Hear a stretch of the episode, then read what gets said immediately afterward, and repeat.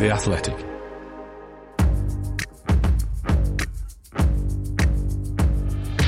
Totally Football Show. Today, League Cup goes full East End gangster with shootouts and someone getting done in with hammers. We round up the last 16 results. Weekend Premier League, Halloween weekend, as Spurs receive visitors dressed as Red Devils and journos reach hungrily for binary metaphor of delight and despair. Meanwhile, Little Norwich Not a Dangerous Thing department, we check in on winter in the Canaries, too good to stay down, too bad to stay up. All that and more stuff about football in this Totally Football Show in association with Paddy Power. Hi, listen, thanks for joining us. We've got revved up and ready to roll Duncan Alexander of Opta. Hello, James. All right. Also with us, Charlie Eccleshare out of The Athletic. Hi, James. How you doing? All right. Yeah, very well. Thank you. And Robin Cowan of Match of the Day and BBC Oxford. All right, Robin. Hi, James. Thanks for having me. No, thanks for being halved. Nice to get some balance as well after all the relentless weeks of Duncan's pro Wickham chat. Wow. Well, is this a we've got to discuss this, Duncan, haven't we? Is this a proper rivalry? What is it from your end? Well, we always get Oxford fans saying, "No, we only don't like Swindon." So, but then you didn't seem very happy when we beat you in the playoff final. So I don't know. Well, that's understandable, isn't it? That's fairly understandable. I think since then the rivalry's gone a little bit further up. But right. Yeah. Okay. It's not quite River Boca yet, but it's on the way. Mm. Crikey, that simmering tension. Going to be right through today's show. A show which will begin by saying, giving a salute to another giant of the British game who passed away this week, Walter Smith, who died on Tuesday at the age of 73. If trophies are a measure, he won 21 with Rangers, including 10 league titles. He also led the club to the UEFA Cup final in 2008, their first European final for 36 years. But maybe a better measure is the huge outpouring of affection that he received this week from everyone who knew him, and people of all sides of the game, at Rangers, Everton, Scotland, or even Man United, with whom he had that successful spell. And also, you probably saw that Darren Fletcher interview this week where he credits Walter Smith with basically inventing the modern Cristiano Ronaldo. Yeah, in a very kind of British coach sort of way of just not allowing fouls in training, so Ronaldo got battered ankles and learned how to play properly. So yeah, warm, down to earth, but also a real steel to him. That's the image I get. Anyway, in happier news this week, you'll also have seen 21-year-old Adelaide United midfielder Josh Cavallo coming out in an emotional video on Instagram. There's something personal I need to share with everyone. I'm a footballer and I'm gay. Well done him. Do you think, because this is now being hailed as the first openly gay active footballer, although I'm pretty sure that Glenn Eisen's son came out in Sweden a few years back. I think it's Top Flight, isn't it? Okay, there was Top also Flight. Andy Brennan in Australia a couple of years ago. Okay, all right. Do you think that this marks a kind of, that we're going to see a gradual, because I'm guessing there are other people who would feel more comfortable being open about how they like to live their lives, but do you think this is going to lead to gradually this kind of wall falling down? Well, I think there are a lot of things with this. I mean, hopefully the initial reaction, which has been so positive, will be encouraging, but it's hard to, obviously everyone's experience is different, but also we won't really know what the reaction has been until the weeks, months pass, after just the initial reaction. And also a lot of that's on social media. It will be interesting to see then, and you really hope it will be positive all round. And Brennan, who I mentioned there, I spoke to soon after he came out, and he said it was so positive actually, from fans and from teammates and all of that. So you just hope that is the case, and then that makes people feel more comfortable about doing this. Absolutely. So he didn't experience any kind of backlash afterwards? No, he said not. He said the occasionally he'd have teammates who would say who would make homophobic comments instinctively in a kind of locker room way, which is obviously pretty deplorable. But he said it was never There was never anything aimed at him. And often people would say things and then realise and stop themselves and be like, oh, I'm really sorry, you know, kind of realise what they'd done. But no, he said from fans and from teammates, it was all just, yeah, really positive. And then, yeah, he felt obviously extremely liberated by doing it. And the challenge, you know, it is just very different for everyone. And I remember speaking to a tennis player who'd come out, and he actually came out after he retired. And he said, it is challenging because not everyone has a kind of advocate personality, and invariably what happens is if you are one of the very few people to be openly gay, everyone wants you to speak for the community and, you know, champion equality and that other people should do this. And you might not have that kind of campaigning advocate personality that's almost expected and demanded of you. So I think there are kind of myriad challenges here for anyone, you know, but it's amazing. It's such a brave thing to do. And yeah, certainly the initial reaction has been heartwarming. All right. Well, hopefully a step towards the day soon when this is in no way a story. Very good. Also coming out this week, 8 whole teams in the Carabao Cup. Leeds, Preston, Burnley, Stoke, Brighton, Saints, QPR and Man City. Let's hear about that next. You're listening to The Totally Football Show, sponsored by Paddy Power and part of the Athletic Podcast Network. Huge Carabao Cup shocker this week. City, Man City, winners of the last 4 League Cups, unbeaten in the competition for the last 5 years, knocked out by West Ham 5-3 in a shootout at the London Stadium. Phil Foden, the only player to miss from the spot, putting his spot kick wide. Crikey. All right, we didn't see this because TV Supremos thought Preston North End against Liverpool was better. But we know someone who did, and that is Stop Hammer Times, Benji Laniado. Benji, how was the game? It wasn't great. It was fine. It was basically both of our B teams. And the extraordinary thing about West Ham at the moment is that our B team's pretty good. We were sort of hanging on at the end. I think from about 75 minutes onwards, West Ham had clearly decided that penalties would be lovely, thank you very much. And then the penalty shootout was flawless. And Mark Noble had his sort of slight Stuart Pearce 1996 vibes, you know, demons put to bed, thumping his fists at the crowd. Craig Dawson did his sort of best Harry Maguire impersonation and just smashed it in. And I think poor old Phil Foden, who it was who missed for them, we scored all 5 of theirs, and through we go. Yeah, great fun. Brilliant. All right. I mean, you'll have noticed that that's now 7 winning results, although technically this was a draw, etc., in your last 8, and clean sheets in your last 4. Yeah, it's everything seems to be working at the moment. And actually, that's probably quite a good place to start, is that Dawson and Diop are our kind of cup defenders, whilst Bonner and Zuma are our league defenders, and they're both doing magnificently. I think...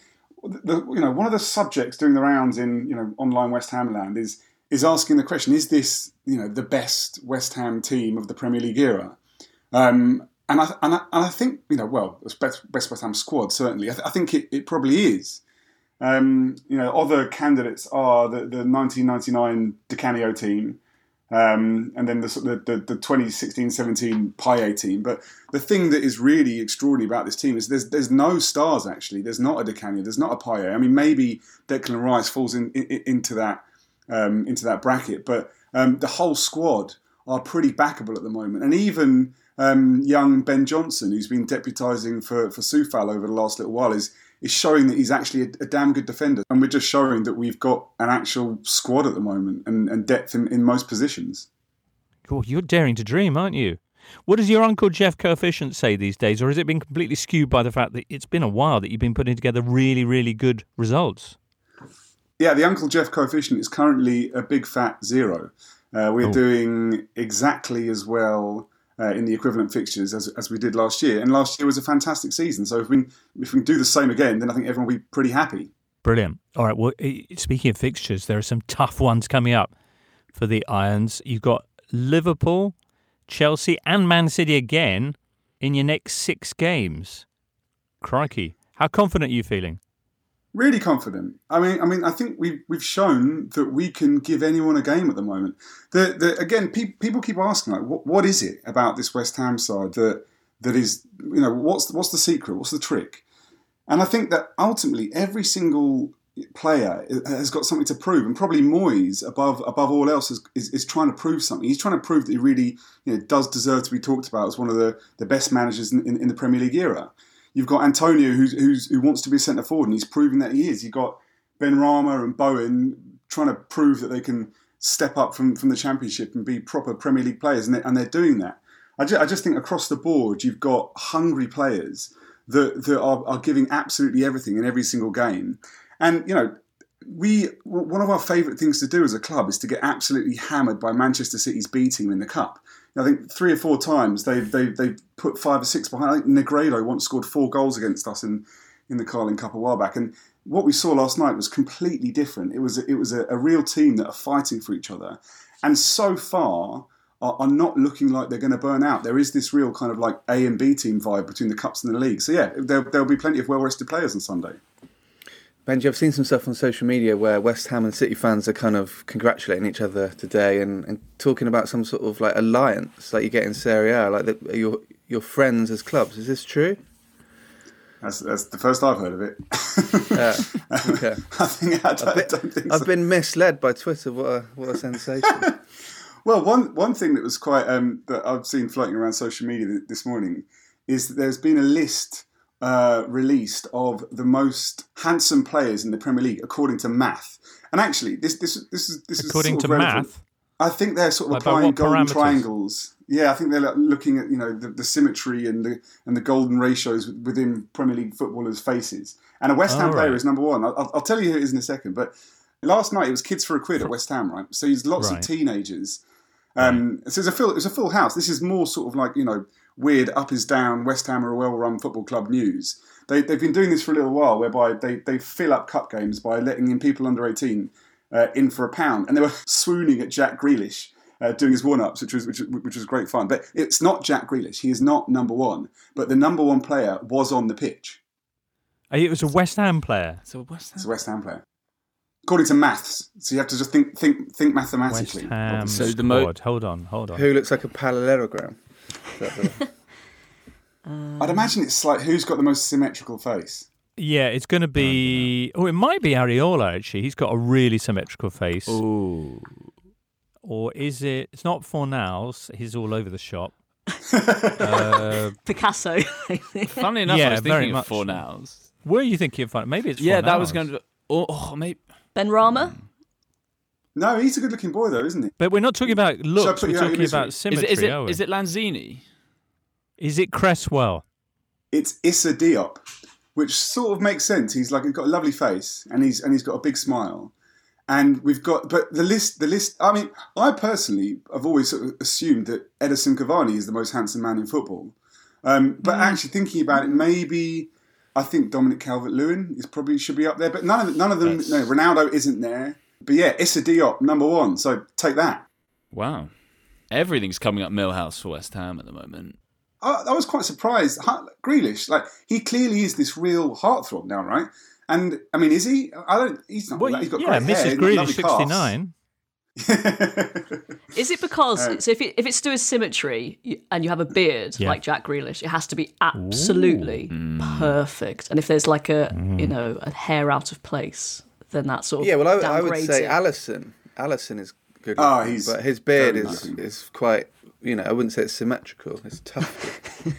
No, but it's incredibly well groomed, that beard. Mm. Well, Brazilian goalkeepers, Edison has absolutely shot himself in the foot by having a smiley face tattoo on one side of his face, which is impossible to replicate on the other.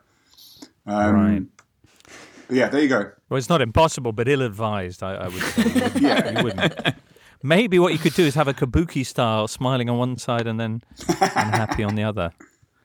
All right, then. Benji, I feel you probably need to move on at this point. So many thanks for bringing to us all the magic and drama of Wednesday night at the London Stadium. And good luck at Villa this weekend. All right, nice one. Thanks, Jimbo. Just one quick line on Villa. Been a up and down season for them, but their fans might like to know that Tyrone Mings and Lionel Messi have got the same league record this season, 4 shots on target and no goals. So I'm not sure that happens very often. So it's something to latch onto. Absolutely. Well, we'll see what this weekend's fixture against West Ham does to those numbers. A little quirk there I was thinking as well, in that semi-final that Benji referenced, the Negredo one, the other semi-final that year was David Moyes' Man United losing to Sunderland, and that being held up as, you know, the buffoonery of Moyes. And just thinking on that, how with Solskjaer, it seems like there is no one who thinks he should still be the United manager, and that's kind of held up as evidence that he must go. But how many people would have thought bringing Moyes back was a good appointment? And I'm not saying that means Solskjaer should stay, but it is just quite interesting that, I mean, the perceived wisdom of Moyes was that he was such a busted flush. I mean, it's crazy. When they made that appointment, everyone just thought, what are you doing? How are you bringing this guy back? The most unimaginative appointment imaginable. And look at them now. It's almost like all our certainties in football are, but castles made of sand with the tide coming in. Well, you mentioned Sunderland. Charlie, they are through to the quarterfinals of this year's competition.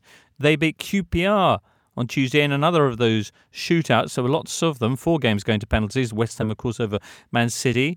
The Sunderland game at Loftus Road. Also, Leicester beating Brighton and Chelsea. Second round in a row that they needed penalties to go through. This time, after a 1-1 at Stamford Bridge with Southampton, they made it through with, once again, Reece James scoring the winning penalty. Crikey. Meantime, Arsenal beat Leeds. Liverpool beat Preston. Both of those were 2-0. Spurs bested Burnley by a single goal. That was from Lucas Moura. Their first goal in absolutely ages. So we'll hear more from Charlie about that soon enough. And Brentford beat Stoke 2-1. Ivan Toney with the winner. Wide open now, though, isn't it? Wide open, because Man City are out. It's going to be odd seeing the Carabao Cup lifted by a team other than Man City. What's Phil Foden going to do about his dog? Because that's called Carabao. Is he going to rename it? I was trying to think of an alternative, like Rexit. Sounds a bit like a dog's name, but you should have to hand it over. You should have to hand it over to whoever wins, whoever lifts the Carabao Cup, and then it just gets passed around. You're like Steve Morrow gets handed up on someone's shoulders at the end of the game. Yeah, that'd be good. Duncan, I was hoping for some the last time City lost a Carabao Cup game style content from you. Do you know what? It's actually... You two were top of the pops. Yeah. Mozart was... No. They actually lost one of the semi-final second legs a couple of years ago. So it kind of... It's one of those that ruins that stat, technically. Lost a tie, people can say, can't they? Liverpool among the favourites at this time. Did anyone see their game at Preston North End? I watched the second half, yes. Did you? So you caught Divock Origi's outrageous backheel flick. Yeah, it was... I was trying to think what it reminded me of, and I think Bullet Time from The Matrix was the closest I could get to. It kind of... The ball looped up, and he managed to do a sort of slow-motion, chipped scorpion kick. It was genuinely a new type of finish. Well, we were talking about a pretty special scorpion kick on Tuesday, in Tuesday's Euro show, scored by FC Groningen down at the bottom end of the Eredivisie. But this was, for me, more impressive just because it was so unbelievably instantaneously improvised. I'd say it was more of a horse kick than a scorpion kick. Yeah, it did have a certain nonchalance. I was thinking as well with Origi, again, with kind of like meaningless coincidences, but that goal he scored against Everton, possibly his most famous goal, was off a kind of miscued... I don't even know what that was from Van Dijk that hit the bar and then he poked it in, and this came from a miscued cross that hit the bar and then there he was again, Johnny on the spot. Bingo. Anything else grab your attention, Charlie? We'll be hearing from you about Spurs and Arsenal soon enough. Although a shout-out to Callum Chambers, who scored with his first touch after coming on as a sub in their victory, and then ran over to embrace Arsenal's set-piece coach, who told him that he would score with his first touch of the ball. I find that kind of story so intriguing. Do you think set-piece coaches and their ilk just say that randomly to everyone who's coming on? Yeah, you don't hear that when it doesn't work, do you? They're like fortune tellers. But he might be really, really sensitive, this guy. In which case, what a valuable asset to have. Nicholas Jova. It would be quite funny in a post-match interview where that hasn't happened to be like, yeah, good performance from camp. Yeah, the set-piece coach said I'd scored my first touch. Obviously, it didn't happen, but I'm just letting you know that he did say information. Yeah. I thought Nketiah's goal was pretty incredible. I mean, the setup was amazing, wasn't it? But then, nearly cocked it off. We should probably call out Kepa as well, who once again is turning himself into a kind of specialist penalty shootout goalkeeper, which I think is quite amusing, because if you ask someone who didn't know anything about football what they think the most expensive goalkeeper in the history of football should be good at, they'd probably go penalty shootouts. But us experts know it's a lottery. But he's obviously he's going to get some game time when Mendy's at the African Cup of Nations. So yeah, it's I think he's good as a sort of incredibly luxury second choice keeper. I quite like him now. It's very Chelsea, that, isn't it? You spend that, you break the record, spend a huge amount of money, and then he becomes a sort of deluxe reserve, a bit like Timo Werner. But also, I mean, because Kepa was the guy who was Sarri wanted to take off, didn't he, for the League Cup final, and he certainly refused for the shootout, and he refused to go off. Yeah, that one didn't work out as well for him, though. No. Charlie, we'll hear from you about Spurs and a bit more Arsenal shortly as we move on to the Premier League. So, Mr. Klopp, what's been troubling you? Well, it's a very important time of the year, and I'm worried we're not going to be able to get the most out of it. Yeah, there's a lot of big games coming up. Games? No, I'm talking about Oktoberfest, Sauerkraut, Steins, Lederhosen, the one time Germany comes to England, yeah. Sometimes it can seem like they don't know what they're doing, but with Paddy Power, you always know you're getting Das Beste rewards, like money back as a free bet if one leg of your bet builder lets you down. Paddy Power! Pre-match bet builder bets only. Min odds 1 to 5 per leg. Min 4+ legs. Max free bet £10 per day. Excludes enhanced match odds. Online exclusive T's and C's apply. 18+ BeGambleAware.org. This is the Totally Football Show, part of the Athletic Podcast Network. The Athletic is the only place you can read articles by Daniel Taylor, Amy Lawrence, Phil Hay, James Pearce, Ollie Kay, and the very best football writers around. It's round 10 of the Premier League season coming up this weekend, which is also Halloween weekend. Might want to factor that into any of your punditry. Saturday, Leicester take on Arsenal in the early kickoff. Then at 3 o'clock, Burnley, Brentford, Liverpool, Brighton, Man City, Palace, Newcastle, Chelsea and Watford Saints. And then your tea time treat is Spurs, Man United. Sunday then, Norwich, Leeds. We'll hear about the Canaries a little bit later on. And Aston Villa, West Ham. But back up, let's talk about Spurs, Man United. First of all, a lot of talk on Monday night that Ole was going to be on his way with that Antonio Conte coming in. But he's still there, still at the wheel for this game here. And, yeah, that's the situation, Charlie Hay. Yes, the battle of the two under-fire managers in kind of differing extents. Yeah, I mean, I think everyone, or most people, think that Solskjaer is quite lucky to still be in the job. But then, you know, only a couple of weeks before, we were hearing that he would definitely get the season and United were in it for the long haul. So, you know, we criticise clubs for being knee-jerk. If they genuinely believe that Ole is the right man for the job, then they feel, I guess, they shouldn't be derailed by a couple of, albeit disastrous, results. But yeah, it does feel like one where both teams desperately can't afford to lose this game.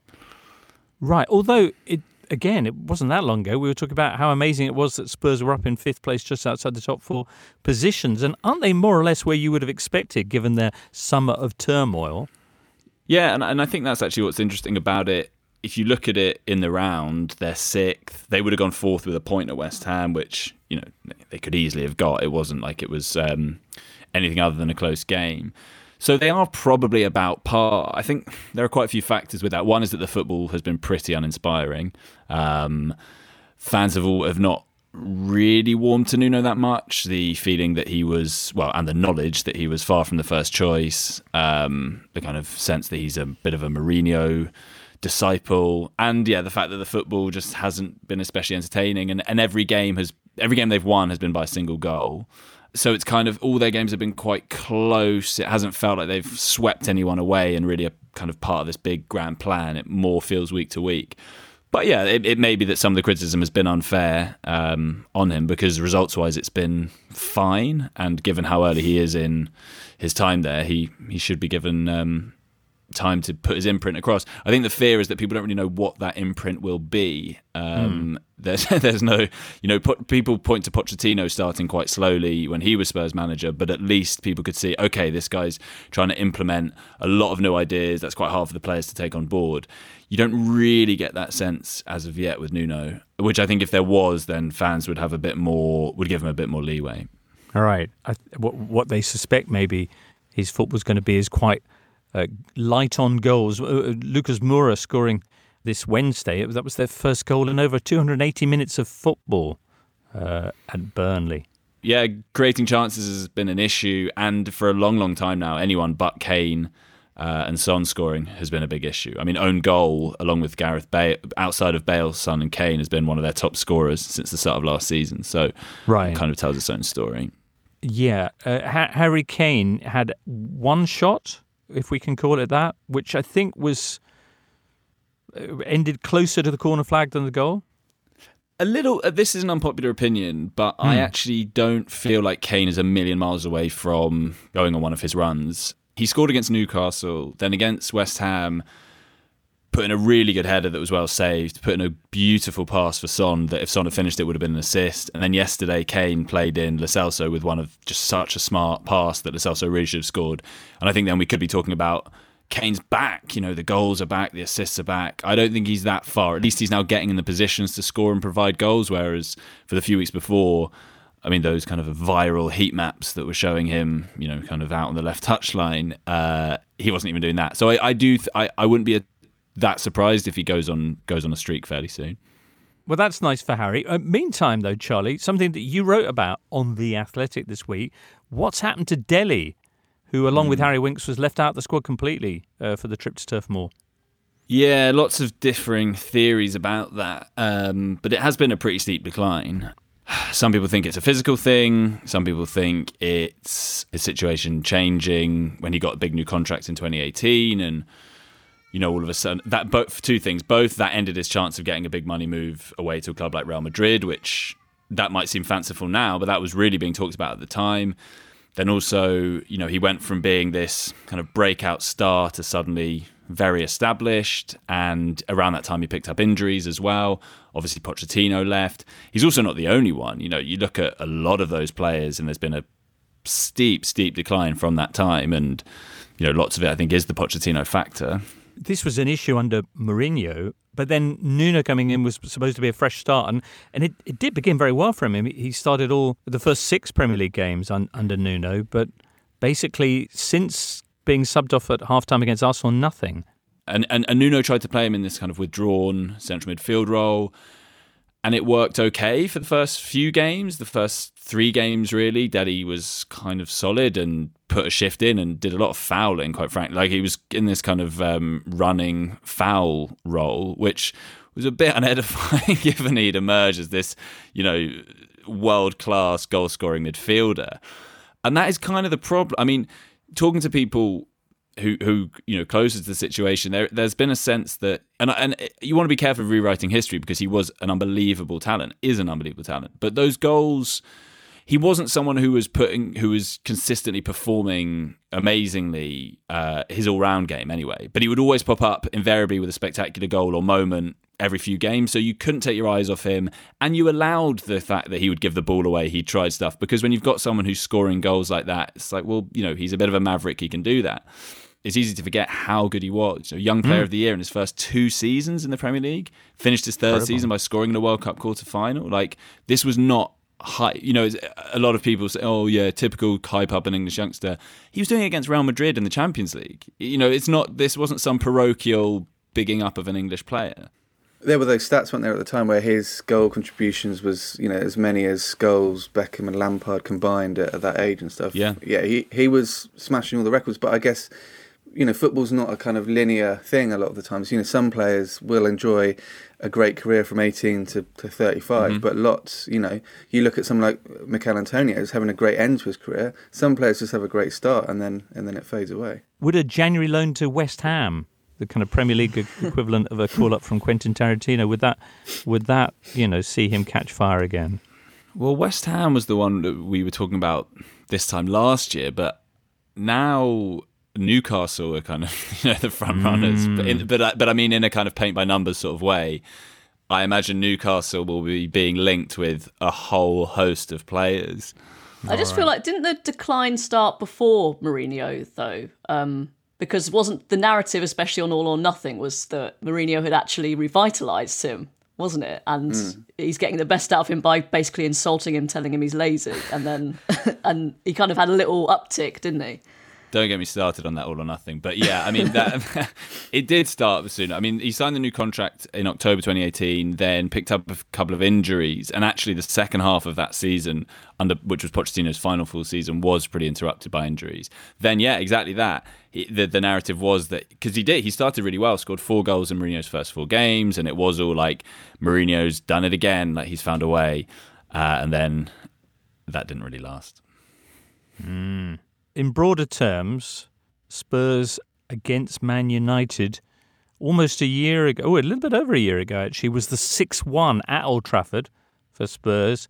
But then more recently, when United pitched up at the Tottenham Hotspur Stadium, they won 3-1. Which way do we all think this one's going to go?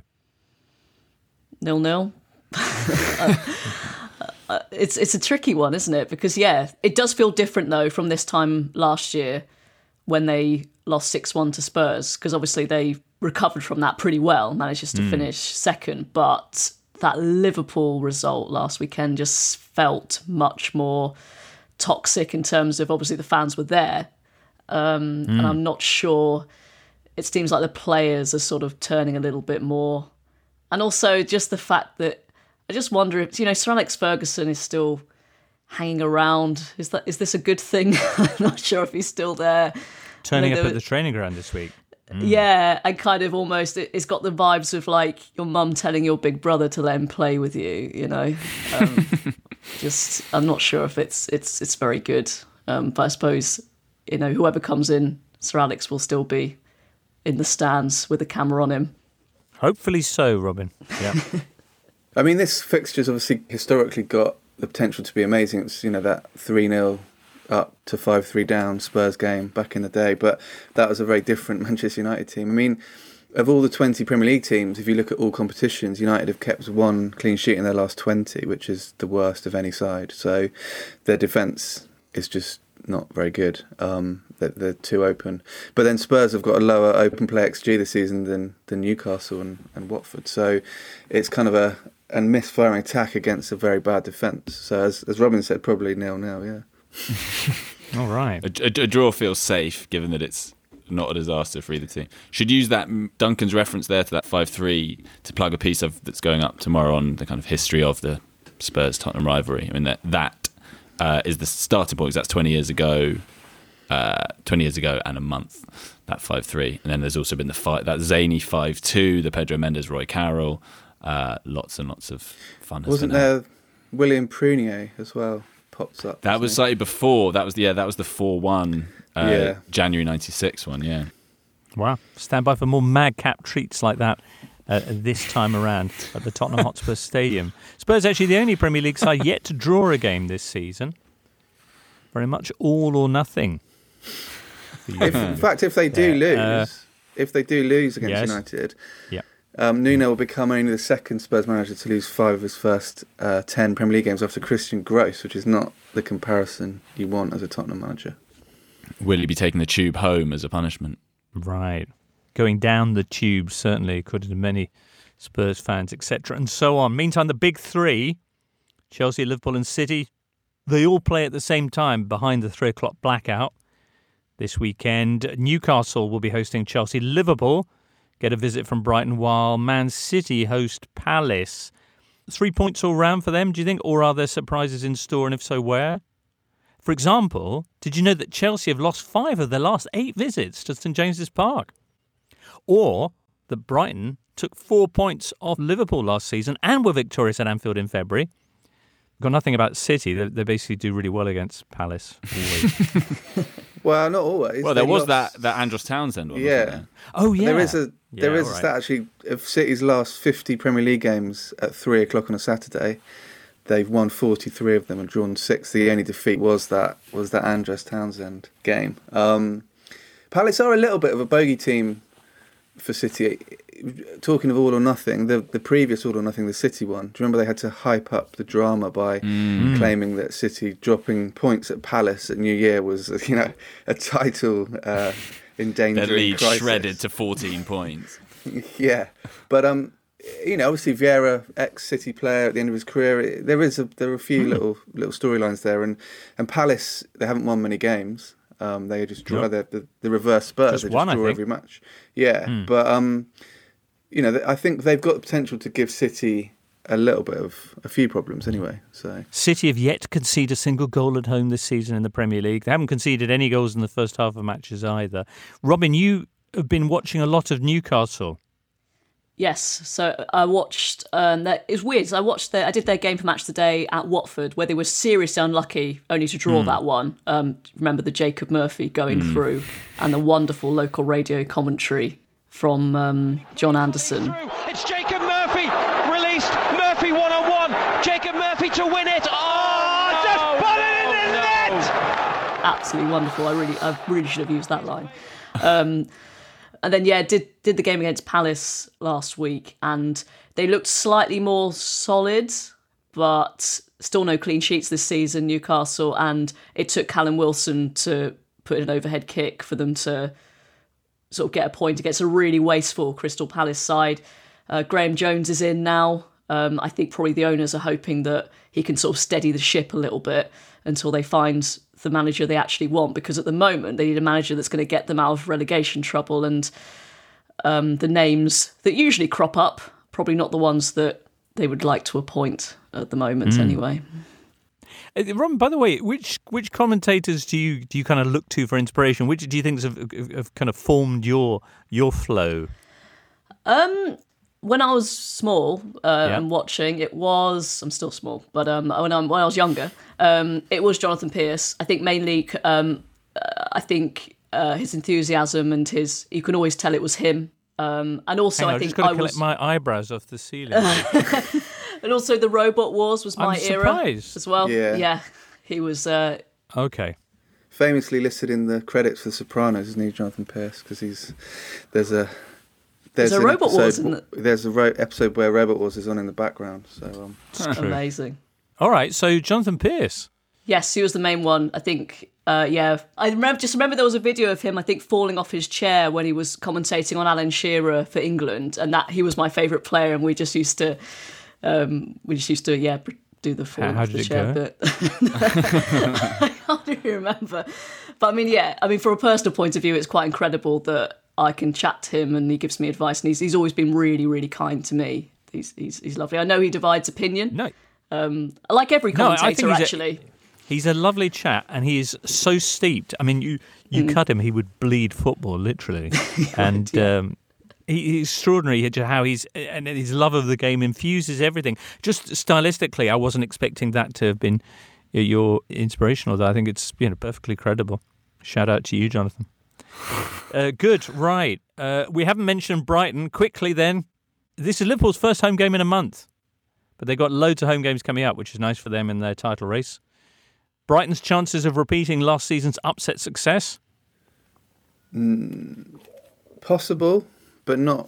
Yeah, I think Brighton are kind of reversed themselves from last season, haven't they? They've got a really low XG now, but they've been pulling out results, so they've kind of de-Brightonized to a different outlook. So, and obviously their win at Anfield last season came in that run of games where Liverpool's home form inexplicably went mad. So, I mean, on this form, you would expect Liverpool to win.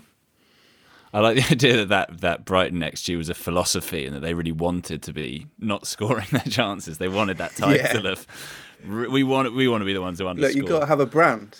Yeah, and it did put them on the map. They're losing fans around the world. Yeah. Well, it's always the way, isn't it, when an artist switches direction? But I reckon they've gone mainstream. They found an interesting new scoring. Voice. It's mainstream. Yeah. We'll talk more Premier League after this. Looking for an assist with your credit card, but can't get a hold of anyone? Luckily, with 24/7 US-based live customer service from Discover, everyone has the option to talk to a real person anytime, day or night. Yep, you heard that right. You can talk to a real human in customer service at any time. Sounds like a real game changer if you ask us. Make the right call and get the service you deserve with Discover. Limitations apply. See terms at discover.com/creditcard. You're listening to The Totally Football Show in association with Paddy Power. And with Paddy Power, if something doesn't go quite according to plan, you can get your money back as a free bet if one leg of your bet builder lets you down. And that's got to be good news for all you Man United fans out there, eh? Pre-match bet builders only. Get your stake back as a free bet. Minimum 4+ legs. Max free bet £10. Excludes enhanced match odds. T's and C's apply. It's over 18s only. And please gamble responsibly. Now, Arsenal, Charlie, you followed their game midweek in the Carabao Cup. Leicester is their opponent at the King Power this Saturday lunchtime. Interesting test of Arsenal's newfound form, like deer on a frozen lake. We're not sure whether to trust the going, you know, with Arsenal. I think that works. Anyway, are Leicester a mighty crack snaking its way across the surface? Yeah, absolutely. I mean, Arsenal in all comps have won 6 and drawn 2 of the last 8, and in the league have won 4 and drawn 2. So they are in quite good form. But this, you would say, is they had the North London derby in that time. Leicester away. Obviously, Leicester finished higher than Tottenham last season. You'd put this as the hardest fixture in that bracket. So it is, it is a big test. 2 very evenly matched teams. Arsenal actually won this fixture last season, but Leicester prior to that had really had their number. So, yeah, I mean, Arsenal are weird because a bit like, you know, you were saying with Tottenham that there's been a degree of flip-flopping because the first few games it looked good. With Arsenal, obviously, had the opposite where they were, you know, being completely written off, having lost their first 3 games. Then they've had a better run, but in amongst that, they did draw at home with Crystal Palace thanks to a last-minute goal, at which point it was back to this Arsenal team's going nowhere, Arteta's useless. So, yeah, I think this will be very revealing. Obviously, their last game against Aston Villa, Arsenal were very, very good.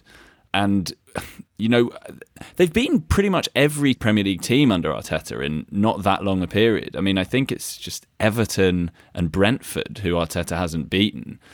City was actually in the FA Cup rather than the league. But so they are, you know, that does kind of justify that cliche of they can beat anyone on their day. I mean, they literally, that is true. Is Saturday going to be their day? Well, it is just that consistency. And you know, the Arsenal are one of those teams where nothing would be a huge surprise. Like if they did go and, you know, Saka and Smith Rowe were good and they won, you'd be like, well, yeah, of course, they've got these 2 elite young talents. Likewise, if they went and got played off the park, you'd be like, well, yeah, that's what Arsenal do. Brentford did it to them earlier this season. So, right. I have no idea, basically. Yeah, no, that's fine. We'll wait. We'll see what happens and talk about it on Monday. Although, Duncan...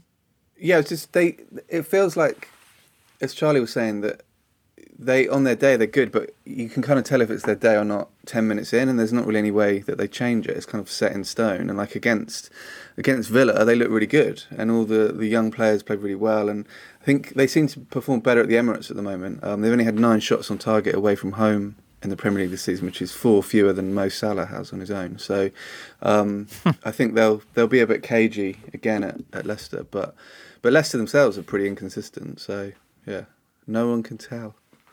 I was going to say Leicester still look a bit vulnerable, actually, especially defensively in the cups and the league, and also for Duncan Alexander apologists, Jamie Vardy was taken off at half time, wasn't he, against Brentford? Well, yeah, with a knee knock. So. Knee knock, so he's in doubt. Hubris knock, I think it was. Strained his hubris. Hubris knock, was it? Mm. So was that just a polite explanation that was given that he might have a knee? Well, he barely touched the ball, which is pretty much what he does all the time now. Mm. But when he does touch it... Well, he has got a good record against Arsenal. He's got 11 Premier League goals against them. But we'll see what happens, yeah. Well, yeah, that's a big swing, isn't it? That him and Ben White, who came off for Arsenal and with illness, and so he's a doubt. If Vardy's a doubt, if one or both of them plays, that could tilt things quite substantially. All right. Stand by for Saturday lunchtime. We discover who plays and does what. Brilliant. Next up, Norwich. This episode is brought to you by Michelob Ultra, the official beer sponsor of the NBA. Want to get closer to the game than ever before? Michelob Ultra Courtside is giving fans the chance to win exclusive NBA prizes and experiences like official gear, courtside seats to an NBA game, and more. Head over to MichelobUltra.com/courtside to learn more. This episode is supported by FX's Welcome to Wrexham. Celebrity owners Rob McElhenney and Ryan Reynolds' small-town Welsh football club has finally been promoted into League 2 after 15 seasons in the National League. Dedicated staff and supporters celebrate the team's return to glory while bracing for the newfound challenges that come with being in a higher league. Will Wrexham AFC stand up to the challenge and rise again into League 1? FX's Welcome to Wrexham, all new, Thursdays on FX, stream on Hulu. On Apple Podcasts, Spotify, Smart Speaker, and now ad-free on The Athletic, this is the Totally Football Show with James Richardson.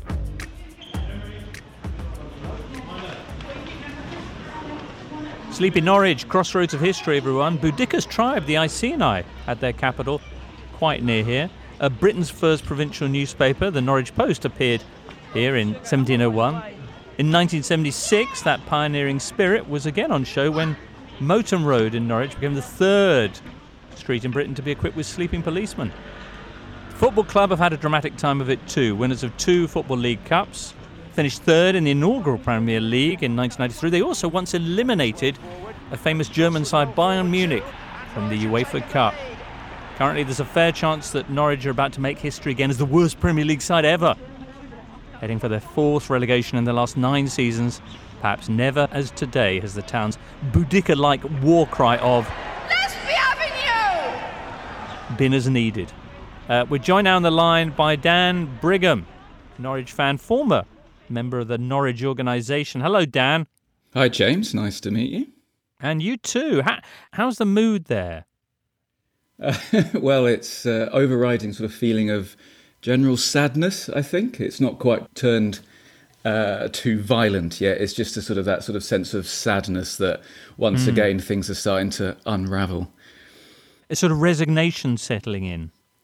Yeah, a little bit. Maybe not quite this at this stage yet, just because of the usual hope that football fans have. Although it was interesting to see this morning our sporting director, Stuart Webber, come out with a rallying cry, which after 9 games doesn't really leave you sort of too many places to go after this. So we've gone early with that. So there's a sort of already that sort of sense of resignation maybe coming from the club, but and from some of the fan base as well, which is only natural after, what are we, 9 games in with 2 goals, 2 points and a minus 21 goal difference. Right.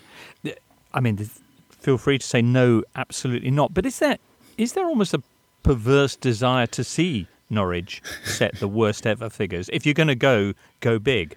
Well, if we're going to go there, I mean, I know that Nottingham Forest fans might not enjoy hearing this, but if we're going to go down that path, then why not knock Derby County off the bottom of the ladder if we've got that opportunity? Because what else have we got to play for at this stage? I suppose it seems increasingly likely that we'll get sort of fourth from bottom, so why not try and get into single figures when it comes to points? I mean, last season, we ended up with 97 points in the Championship, I think, so it might be quite fun to end up with fewer than 100 points across 2 seasons still. This is a thing that's been commented on, the fact that when you come up, you do really badly, and then you go down to the Championship and do brilliantly. So the last 4 seasons, including this one so far, first in the Championship, 20th in the Premier League, first in the Championship, and now 20th in the Premier League again. What is it that means that you can't make that push on when, I mean, other clubs come up and they do?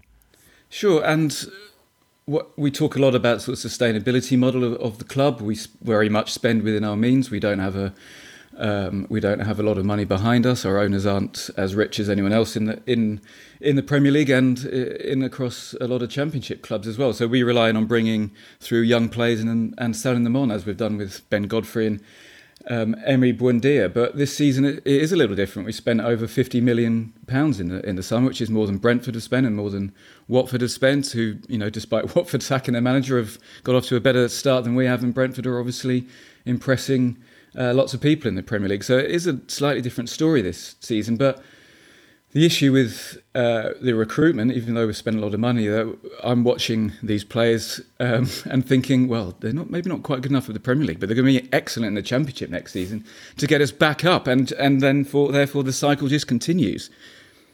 Sisyphusian, I would call that. Is there a gathering kind of finger of responsibility pointed at the manager, Daniel Farke? There is. Norwich, I suppose, is maybe kind of a little different to other clubs because our sporting director is so public-facing, Stuart Webber, so there is criticism his way as well, because the recruitment really didn't work in our previous Premier League season, and the recruitment so far, and, you know, let's remind ourselves it is still early days, isn't quite working yet. So it splits, which I guess helps both of those guys, but doesn't really help the club as a whole. But what I would say is that although some people are calling for, quite a lot of people are now calling for Farker to go, there's not a lot of sort of vitriol behind it, sort of compared to the last time that happened under Chris Hughton, when everyone was just sort of fed up with the kind of football that had us wishing we'd never got into football as kids and maybe took up crochet or golf instead.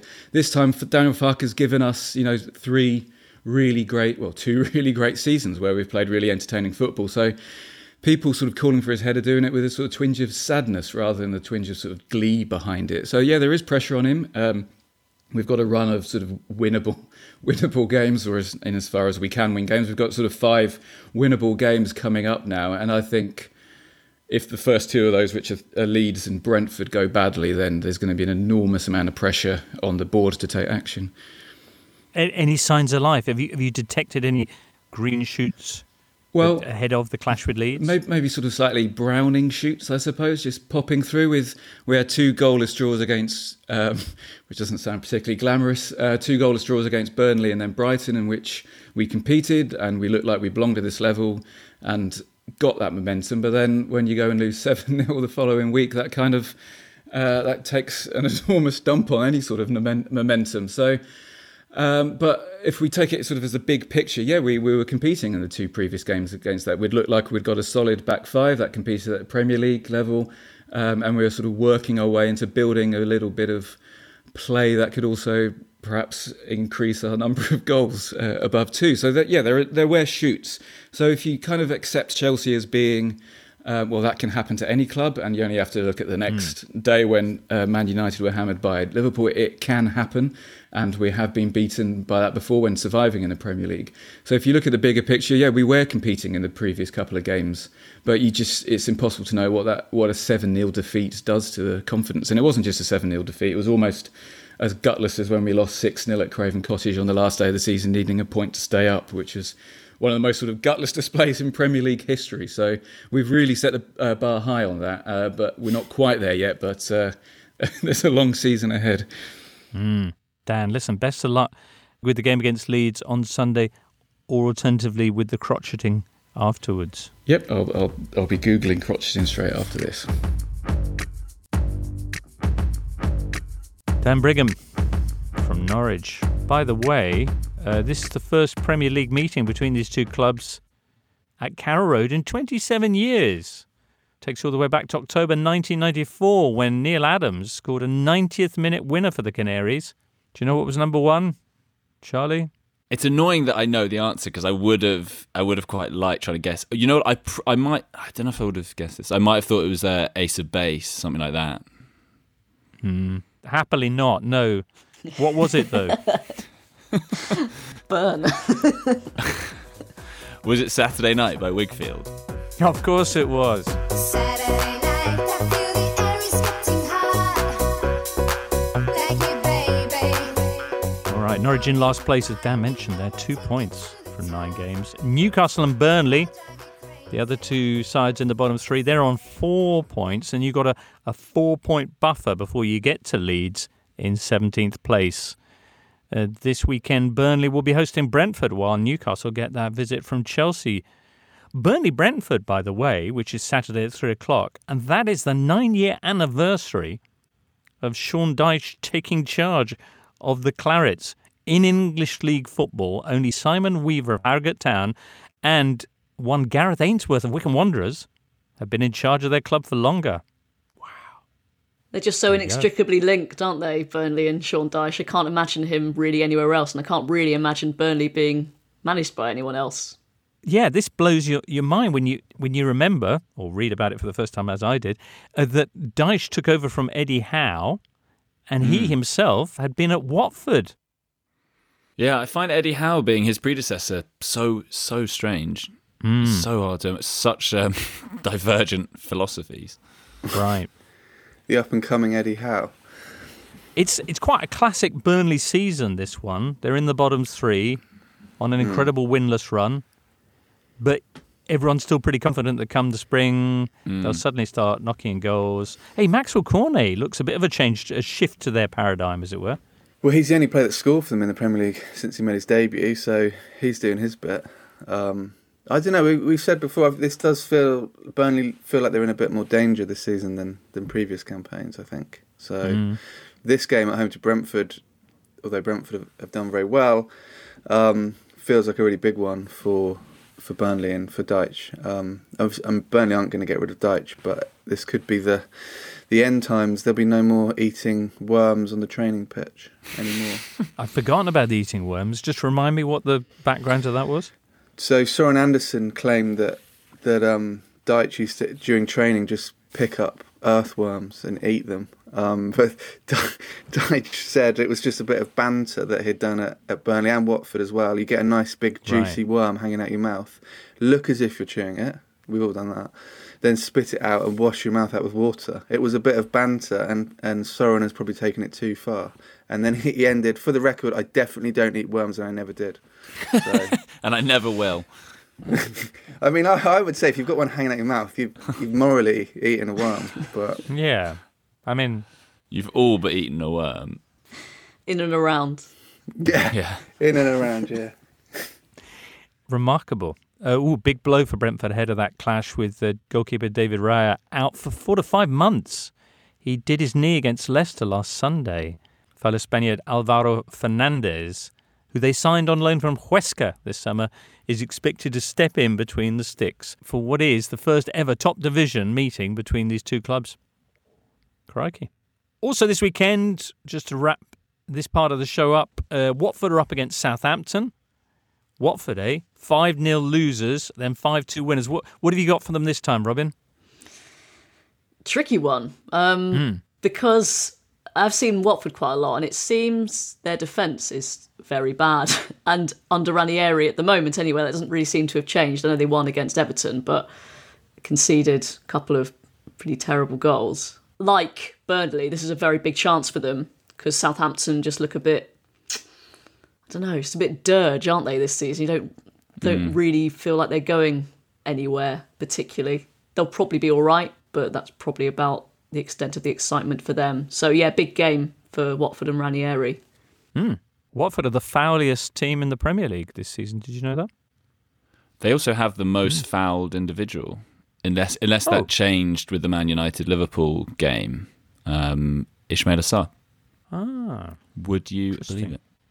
Just on that kind of this being quite a familiar season, I was in an idle moment a couple of weeks ago. I was deleting some stuff off my dictaphone and stumbled across. It turned out it was from December 2018, but it was a we'll be fine. We're playing well. Just the results aren't there. And I was like, that could be from any moment, any season, seemingly in the last 5 years. And he was right. They were fine, and the results did turn up. But yeah, you kept that, right? You obviously kept that on your. Yeah, exactly. Yeah, that was not getting deleted. It's your ringtone now. Wolves Everton is Monday night.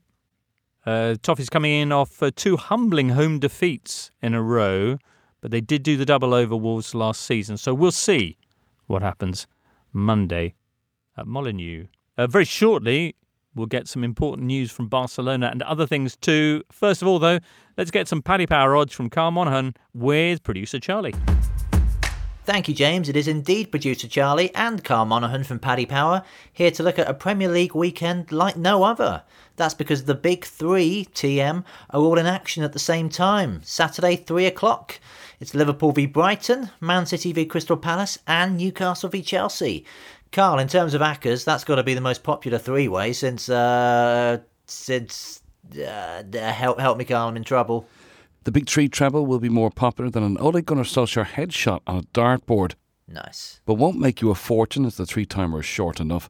Make it a four-timer, though, with more meat on the bone by throwing in an Arsenal or maybe a freakishly good Watford, or even throw in Spurs to let the air out of Ole's tyres for once and for all. Making it a four-timer, though, Charlie, also means that our ACCA insurance will click into gear. If one leg lets you down, you'll get your stake back in the form of a free bet. You'll be good to go again. Liverpool, of course, after their five-star performance at Old Trafford, are 2-9 to see off Brighton. City, 8-1 on to push aside Crystal Palace. And Tuchel's well-oiled machine are 1-3 to make the Magpies squawk furiously. At a fourth team of your choice to boost the price. Me, Tony, Henry... It's not my entire stag do, it's some of the players in action at Turf Moor on Saturday as Burnley host Brentford. Massive game for the Clarets as they search for that first win in the Premier League, Carl. Yeah, this is not going to be an easy game for Sean Dyche and his Burnley men. The Brentford boys blew Leicester away in the first half last week and were unlucky not to get something from the game. Truth is, Charlie, Brentford have been a rather large pain in the backside for teams to play against this season, and it's no surprise to see them priced up as the favourites for this one. They're 6-4. Burnley themselves are 7-4 and the draw is 11-5, Charlie. Worryingly, though, for the home side is that in recent seasons, newly promoted teams are targeting the games with the Clarets to good effect.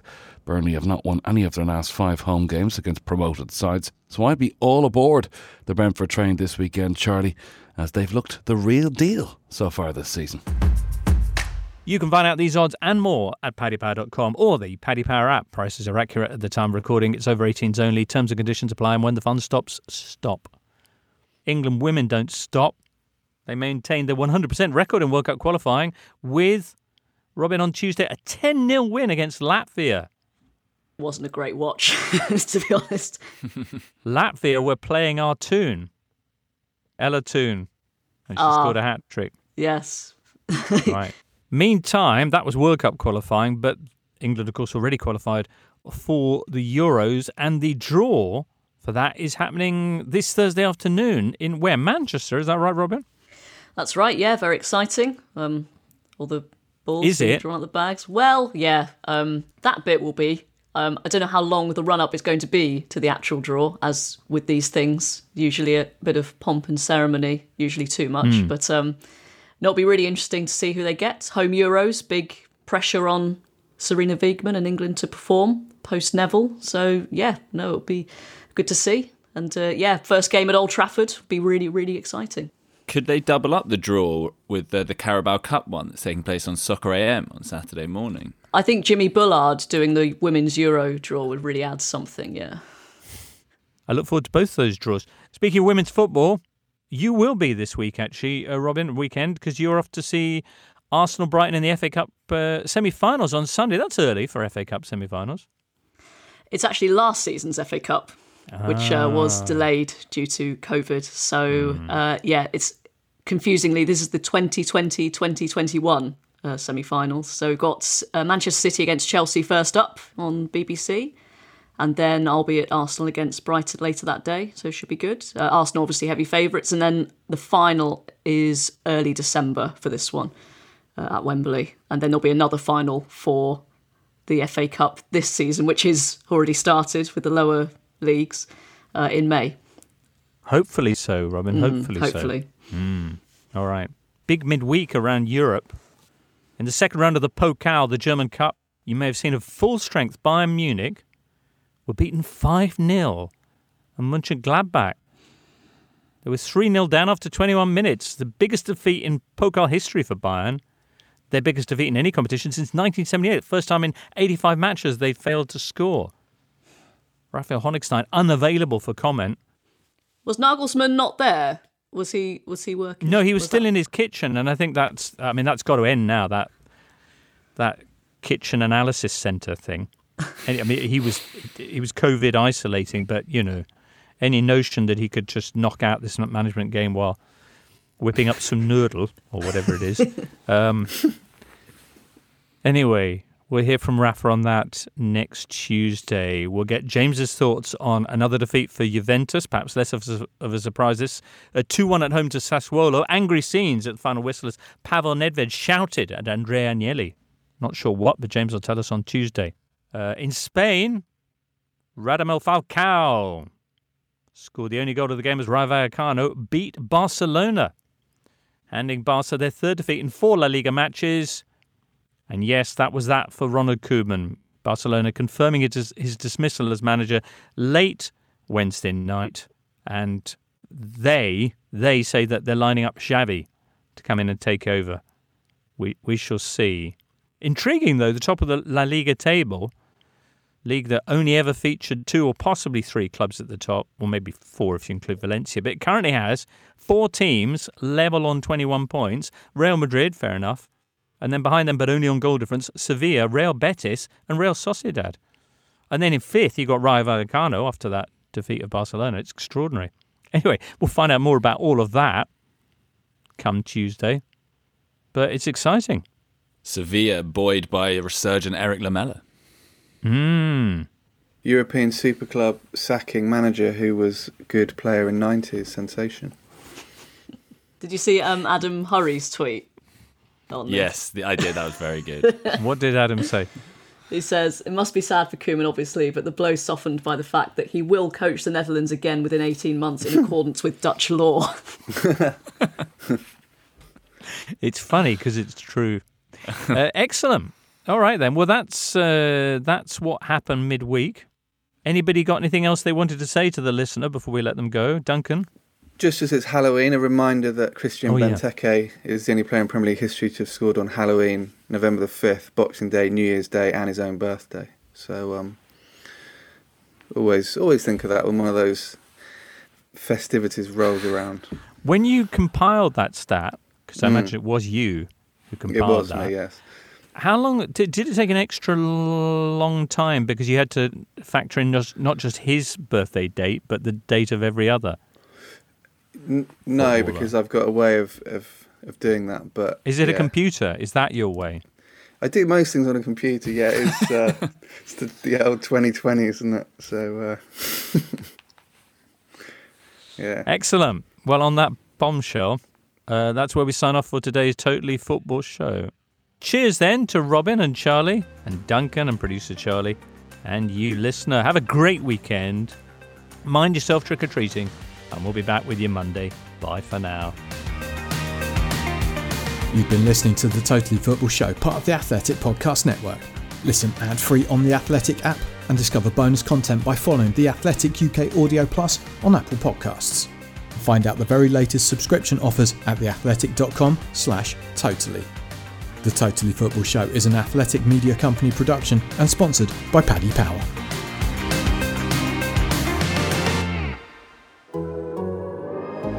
The Athletic.